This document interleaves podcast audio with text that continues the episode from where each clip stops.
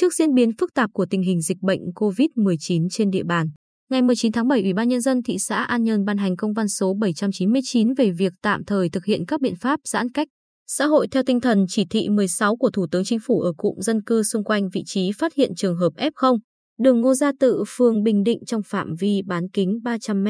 Thời gian thực hiện từ 6 giờ ngày 19 tháng 7 năm 2021. Tính đến nay, trên địa bàn thị xã An Nhơn đã xuất hiện 7 ca dương tính với SARS-CoV-2. Trong đó đã phát hiện ổ dịch thứ phát có 2 ca lây nhiễm trong cộng đồng phường Bình Định. Ủy ban Nhân dân thị xã An Nhơn đề nghị Ủy ban Nhân dân phường Bình Định chủ động đảm bảo công tác hậu cần, lương thực, thực phẩm, ổn định cho đời sống người dân an tâm phòng chống dịch.